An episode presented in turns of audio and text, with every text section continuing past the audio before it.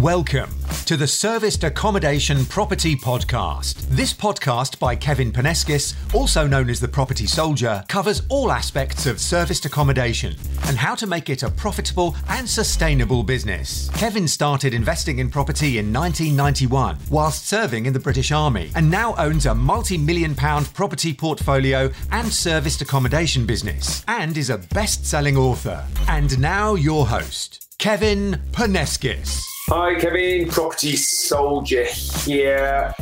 Recording this for my podcast and also going out on lots of different social media platforms at the same time. Podcast being the Service Accommodation Property Podcast. If you're not already subscribing to that and you happen to be watching this on social media, then uh, check that out. And you can, uh, I've done over 100 episodes now on my podcast, uh, focusing on service accommodation and this particular episode, I'm going to be talking about win win situations that you can create in property.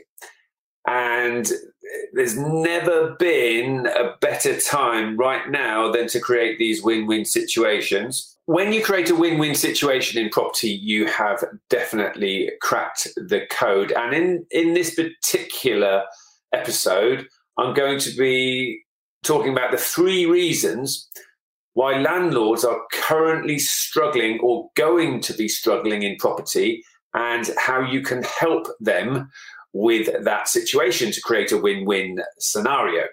And when you can do that, you have definitely cracked the code. So the three different reasons are energy prices that are obviously going up, energy performance certificate that is going uh, coming in for buy to let and HMO landlords, and also something that's already here is Section 24. And Section 24, for those of you that don't know, is where the government have stopped landlords who own investment properties in their own name or buy to let or HMO properties in their own name from offsetting their mortgage interest against their rent, which is artificially inflating their income from the properties pushing many landlords into the high or additional rate uh, bands right, for tax. And so that's that's a problem. Okay, so those three things are definitely a problem. Energy prices going up, EPC, Energy Performance Certificate. What's that? The government have, just, have said that in order to do buy to let and HMO, those properties are going to have to achieve an EPC of three of C or above. Um, and and that's creating a situation where an awful lot of landlords, this coming in uh, in 2025, an awful lot of landlords are going to have to spend thousands, if not tens of thousands of pounds on their properties in order to get them from wherever they are, you know, from a D, E, F, whatever it is they are, up to a C or above. And so that's creating adversity. And where there's adversity, there's definitely opportunity. So let's talk about these win win situations that we can create here.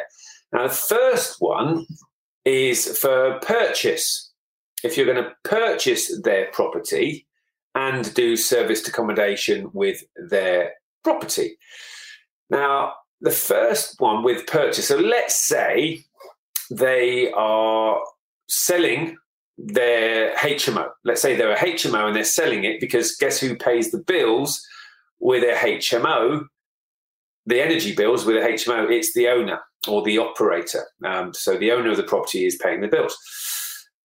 And if that's no longer profitable, because yes, you can raise rents in order to uh, you know create more income coming in in order to pay the higher bills, but for a lot of landlords, they're not going to be able to raise the rents enough in order to cover the extra cost and energy.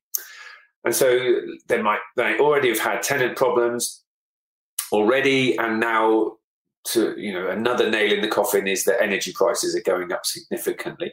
Now, if you purchase this property, and again, they might be affected by Section 24. So if you purchase the HMO, but you want to use it as serviced accommodation, then how is that scenario different? Well, I will explain. With serviced accommodation, you are able, as the operator, to control the energy usage in the property. So you can um, control that regulate the heating because I've, I've, got HMOs. I know the, how, it, how it works with HMOs. Um, tenants whack the heating up um, far too high, windows open, heating on all of the time, even when they're not in in the room in, or in the property. Heating is left on, and it's a constant struggle as a HMO landlord. And guess what? My I got a HMO back recently because tenants, um, Eastern Europeans, they they moved out uh, pretty much at the same time, and I thought this is the good time to turn this into serviced accommodation because now this is the situation. I have got uh, a Worcester boiler in there, and you've got an app called um, Wave, and I'm able to control and regulate the heating in that property, and I can set it to sensible times on, sensible times off, and a sensible temperature for it to go up to. And there's no rule stopping me from doing that. Whereas with a HMO, you, the, you're literally not allowed to interfere with the tenant's heating of their rooms. It's literally against the law.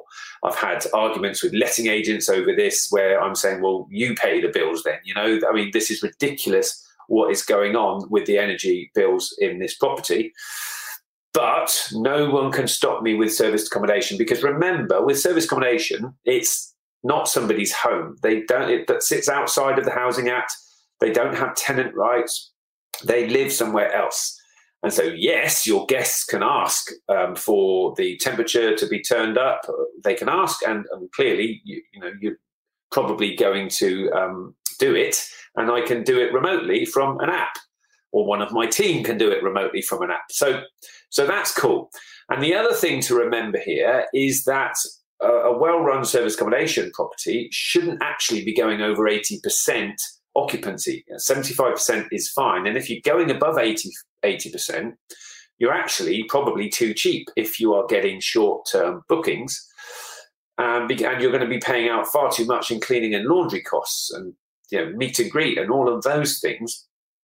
And so you should actually raise your prices in order to be um, uh, sitting below 80% if you're getting short-term bookings of uh, we don't do one night stays but two two nights plus um, i'll call a short-term booking less than a week okay anything more than that um, you know stretching into the longer term booking scenario don't get me wrong we prefer one month two months three months four months five months six month type bookings and we just sending cleaners in once a week but for the majority of people, they, they're getting short term bookings in.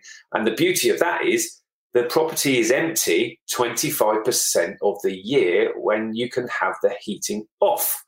So, literally, already, not just a 25% saving on your energy bills, a lot more than that, because even when you've got guests in, the heating is not going to be whacked up to the maximum. And the other thing to remember is that with service accommodation, quite often your guests are not home. With HMOs, quite often your tenants are, are in all of the time using energy. Whereas with service accommodation, your guests are out, not necessarily having all of their devices plugged in and watching televisions and, and you know, all of those things, plugging in electric heaters and all of that stuff, which causes the bills to be so high. So again, it's going to be a well north. I'm, I'm going to suggest about half of the cost for energy over the course of a year having that property as service accommodation instead of HMO. And remember, with a HMO, you're going to have all of the rooms um, let if you're obviously sensible. You're going to have all of the rooms let. Whereas with service accommodation, you could have a five bedroom house where only four people are staying. They're just using a couple of the bedrooms, etc. So your energy bills are going to be a lot lower. So with purchasing, so landlords selling up because they're fed up of HMO, you can obviously purchase that property. Um, and clearly, if they're a motivated seller, you might be able to get it at a good price and you're going to use it as serviced accommodation. And guess what?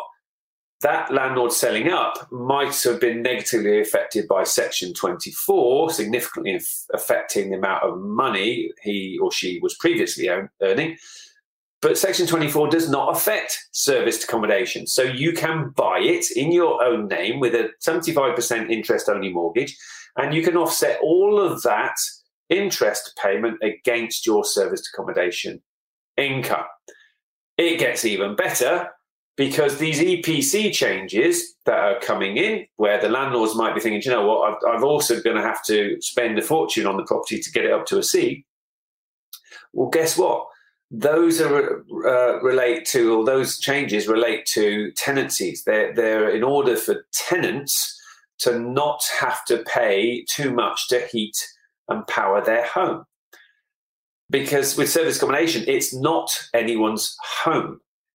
And so it's going to be a loophole. Now, they, they could close the loophole in the future, but let's face it, it's much further down the tracks, isn't it? Service accommodation properties represent a tiny percentage of the housing sector, and they're going to have a, their work cut out getting all of the buy to lets and HMOs sorted out and, and you know, arguing with landlords over all those things before they even start thinking about short-term rental, furnished holiday let type properties. Because let's face it, with service accommodation, that's ultimately what we are doing is furnished holiday let. And I can see some comments coming in, and also claim capital allowances. So yes, you now own the property.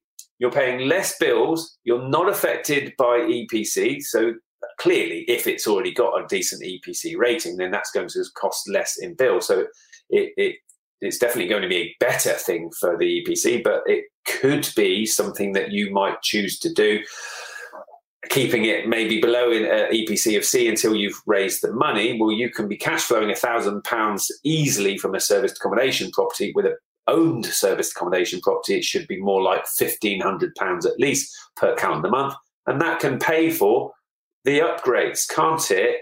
Whereas with HMO and buy to let, there might not be enough cash flow coming in in order to pay for those upgrades. And you get to claim the capital allowances. So, about 35, in my experience, about 35% of the property's value, you will be able to claim a capital allowance on that. So, £200,000 property come, equates to a £70,000 capital allowance, which means that you can now earn £70,000 tax free. So, wow, it's getting even better. And I still haven't finished because with serviced accommodation, energy saving plant and machinery that you are purchasing on that property, you can, it's a, you can get enhanced capital allowances on those things. what do I mean by that? 130% of the cost of installing energy saving plant and machinery, solar panels, air source heat pump. You know, those those things are plant and machinery. Uh, you might even have a um, a wind turbine. You know, I've, I've got people that I've trained up in service accommodation who have put wind turbines near their property um, to be uh, generating electricity. It's plant and machinery, and you can get 150% relief on the cost of installing that plant and machinery, which adds to your capital allowance, which adds to the amount of money that you can earn tax free. So hopefully, I'm, I'm sort of putting a bit of cheer onto this um, scenario because a lot of landlords with investment properties are thinking, wow, I'm just getting hit from all angles these days.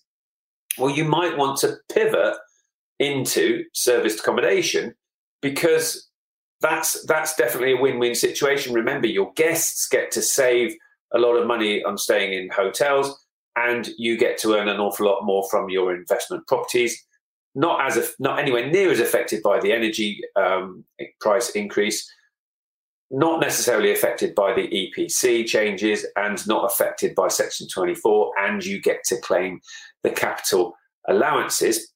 And so I just want to talk about the other situation because some of you might be thinking, well, yeah, but I can't afford to purchase properties right now, Kev. Well, guess what? With rent to serviced accommodation, you can also create that win win situation, can't you?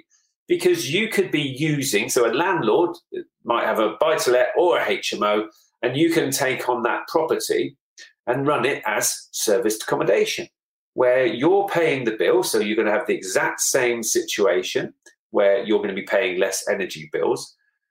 The owner of the property Well, if you do the form of rent to SA that I teach on my on my training courses at Progressive Property, well, the owner of the property is going to be able to put that income on the furnished holiday let page of his or her tax return and still and now be able to avoid section 24 and the owner of the property is going to be able to claim those capital allowances. And so a lot of people say, well, yeah, I, how, how do I get these rent to SA properties, Kev? Because let's say you're cash flowing a thousand pounds a month from the rent to SA property. Well, the owner gets to earn a lot more money than they previously were from HMO or buy to let, and they get to claim the capital allowances and avoid Section 24 that's when they're going to say, if you sell the benefits to them, that's when they're going to say, where do I sign? And so again, how how how many service accommodation properties do you want? Let's call it a thousand pounds cash flow per month. How many do you want? Because you can literally create these win-win situations all over the place. And my mindset as a property investor now is what, bring it on bring on the adversity because where there's adversity, there becomes opportunity to create a win win situation. So hopefully that um, you know cheered people up to to to know that there is definitely opportunity still out there in property. And every time they come out with one of these things, I actually think, do you know what? You're just making it easier and easier for our service accommodation operators here when you are coming out with when they're trying to hurt landlords, and they are hitting landlords with different regulations, and they're extending the, the length of time it's going to uh, require to have a no fault eviction and get your your property back from a tenant. Well, that's that's unfair in a lot of instances where you might want your property back from a tenant because you need the property back for whatever reason. You know, you might have financial is, uh, issues yourself as a landlord, but the, the pendulum is just too far swung in favour of the tenant who might not be being fair towards the landlord. So, again, whenever they're doing these things to make life harder for landlords, I'm just thinking, well, well, as service accommodation, that is great for me. Because when I get buy to lets and HMOs back now, I'm I'm either selling them and re and investing the money into properties that work as service accommodation, and then claiming the capital allowances, avoiding Section 20, all, Section 24 and all of that stuff, I'm either selling them or I will turn them into SA and avoid Section 24 and claim the capital allowances and and not have tenants. My catch rate is more money, less tax, and no tenants. And do you know what? I've been investing in property over 31 years. I've had a lot of tenants over the years. I've done the hard yards and um, i am a good landlord. But ultimately, I think, and you might agree with this, it's up to us to um, make the most money that we can out of our property investing for our own uh, families and legacy. Um, so we get financially strong to be helping others. I give money to, to charity, etc., um, etc. Et so I'm very happy with what I'm doing here. And the government are, are basically creating the playing field for us to play on. And I choose service accommodation as my property, my main property strategy here. And if if a, a, a different strategy was better for me, I would do that strategy. So that that's the situation. Because a lot of people say, "Oh well, you know, um, what, how, how is it okay um, to to make a lot of money out of service accommodation? Surely, surely you're exploiting somebody somewhere." Well, no as far as I'm concerned, I'm creating a win win situation. What do you think? Do you think that is a win win situation? And if the government are going to make it so hard for landlords, then why should the landlords have to, to suffer it? Why? Um, if the government, if, if it becomes, if they're making it too hard for landlords, then they'll have to ease the pressure on landlords. So it's up to the government to ease the pressure on landlords. It's not up to us to play by the government's rules. I, I know I've gone a little bit off piece there, but I feel quite passionate about that type of situation. And the other thing that is just an awesome opportunity for everybody right now is the staycation boom. You have not missed the boat here um, with the staycation boom. We're, we're seeing ridiculously good bookings again this summer. They were brilliant last summer, they're brilliant now. and so instead of cash flowing like a thousand pounds per calendar month, we're cash flowing three thousand pounds on our properties right now because people still don't want to risk going abroad. You're seeing it on the news with flights being cancelled and everybody's at the airport with all the kids, and all of a sudden the flight's cancelled and people are, are, are, being absolutely messed about um, trying to travel abroad. And the fact is, we've got a much broader customer base now because now people actually like the fact that they get a longer holiday if they have a staycation and um, they haven't got the day's travel there and the day's travel back, and they're not going to be locked down and have to do PCR tests or have their flights cancelled. And so you haven't missed the boat here to be cashing in on this staycation boom because you could turn your buy to let or HMO into SA, but even quicker than that, you could do rent to serviced accommodation. And literally, you could be renting something furnished, take the keys on your Friday, and be showing your guests in the next day. And you could you could have a three month booking from a load of contractors or trades, and that's not even the staycation boom. But you could you could immediately be cash flowing significantly from your SA property. So I'm going to have a look at comments very very shortly. But before I do that, I'm going to give you an opportunity to come and learn how to do this stuff. I run service accommodation discovery days and because I'm able to, second, guys, something, my device that I'm using to work off has gone to sleep. So I'm just bringing that back to life. Because I am able to run them over Zoom, I can obviously cut the normal ticket price of my service accommodation discovery days. And so, what I'm going to do is for those people that type ticket, please, I'm going to give you a, a ticket to a service accommodation online discovery day absolutely free as a thank you for either listening to the podcast or following me on social media. They run from nine o'clock till 1 p.m. And again, it is on Zoom. I have it's on Zoom so that we can unmute. You can unmute, ask me questions. I can answer your questions, but I, I have slides and so that I can go through lots of the benefits of service accommodation and how you can create these win-win situations and uh, basically answer your questions as well that you may have in service accommodation. And so if you just type in the comments, however you are listening or watching this, just type in the comments, um, ticket please, and we will, myself or the team will give you the link of how you can register for the online dis- service accommodation online discovery day. If you are listening to this on the podcast, then you can email my PA. Uh, the email address is dawn at propertysoldier.co.uk and just ask for a link for the service accommodation discovery day or the SADD if you want to not type as much. And she will re- reply with the link that you need to register. You just pop in your information, and then one of the team will book you on to the next service accommodation discovery day. The closest one is on Monday, so uh, you'd have to be quick to get onto that one. I don't like to have too many people on my online discovery days because too many people it's just too difficult to uh, to manage and answer everybody's questions, etc. Uh, you'd have to be very very quick to get on that. Starts nine o'clock in the morning, finishes at one p.m. If that date doesn't work for you, then as long as you write ticket, please, or email my PA, then we will get you on to one of the next ones. We do roughly one per month. So hopefully that was useful, everybody. Here's to your success in serviced accommodation. And remember, your future needs you. Take care. Okay, so that is the podcast wrapped up. Let me have a look at any questions that ha- have been coming in. So, hi, Alan. Hi, Andrew. Hi, Darren. Hi, Cy. And claim capital allowances in the owned. Yeah, absolutely. What about um, saving on stamp duty if, if uh, property is SA, not residential? Yeah, absolutely.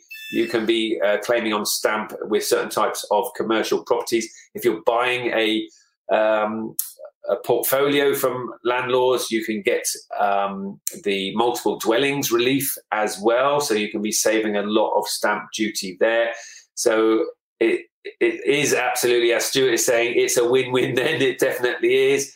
Uh, I want thousands. Can't bloody find them. Okay, so let's have a chat about that, Gemma. We just need to talk more about getting direct to landlord and, and how to uh, get make that happen. I am going to be in touch, Gemma, because you know we need to. Uh, I, I, know I want to definitely help help you some more, Gemma, and so let's let's chat. Um, Stuart's give me a thumbs up. Sylvester afternoon. Okay, so Sai has asked for a ticket. Absolutely fab. So, like I say, just type ticket, please, and then one of the team will be in touch to give you your link that you need to register. And I will see you on the service accommodation discovery day, guys. So, like again, wish you all the success in the world in property. If you're struggling, then maybe consider service accommodation as your option. If you're struggling with buy to let and HMO, give me a call. I've been doing those strategies for a number of years now, and I can help you transition.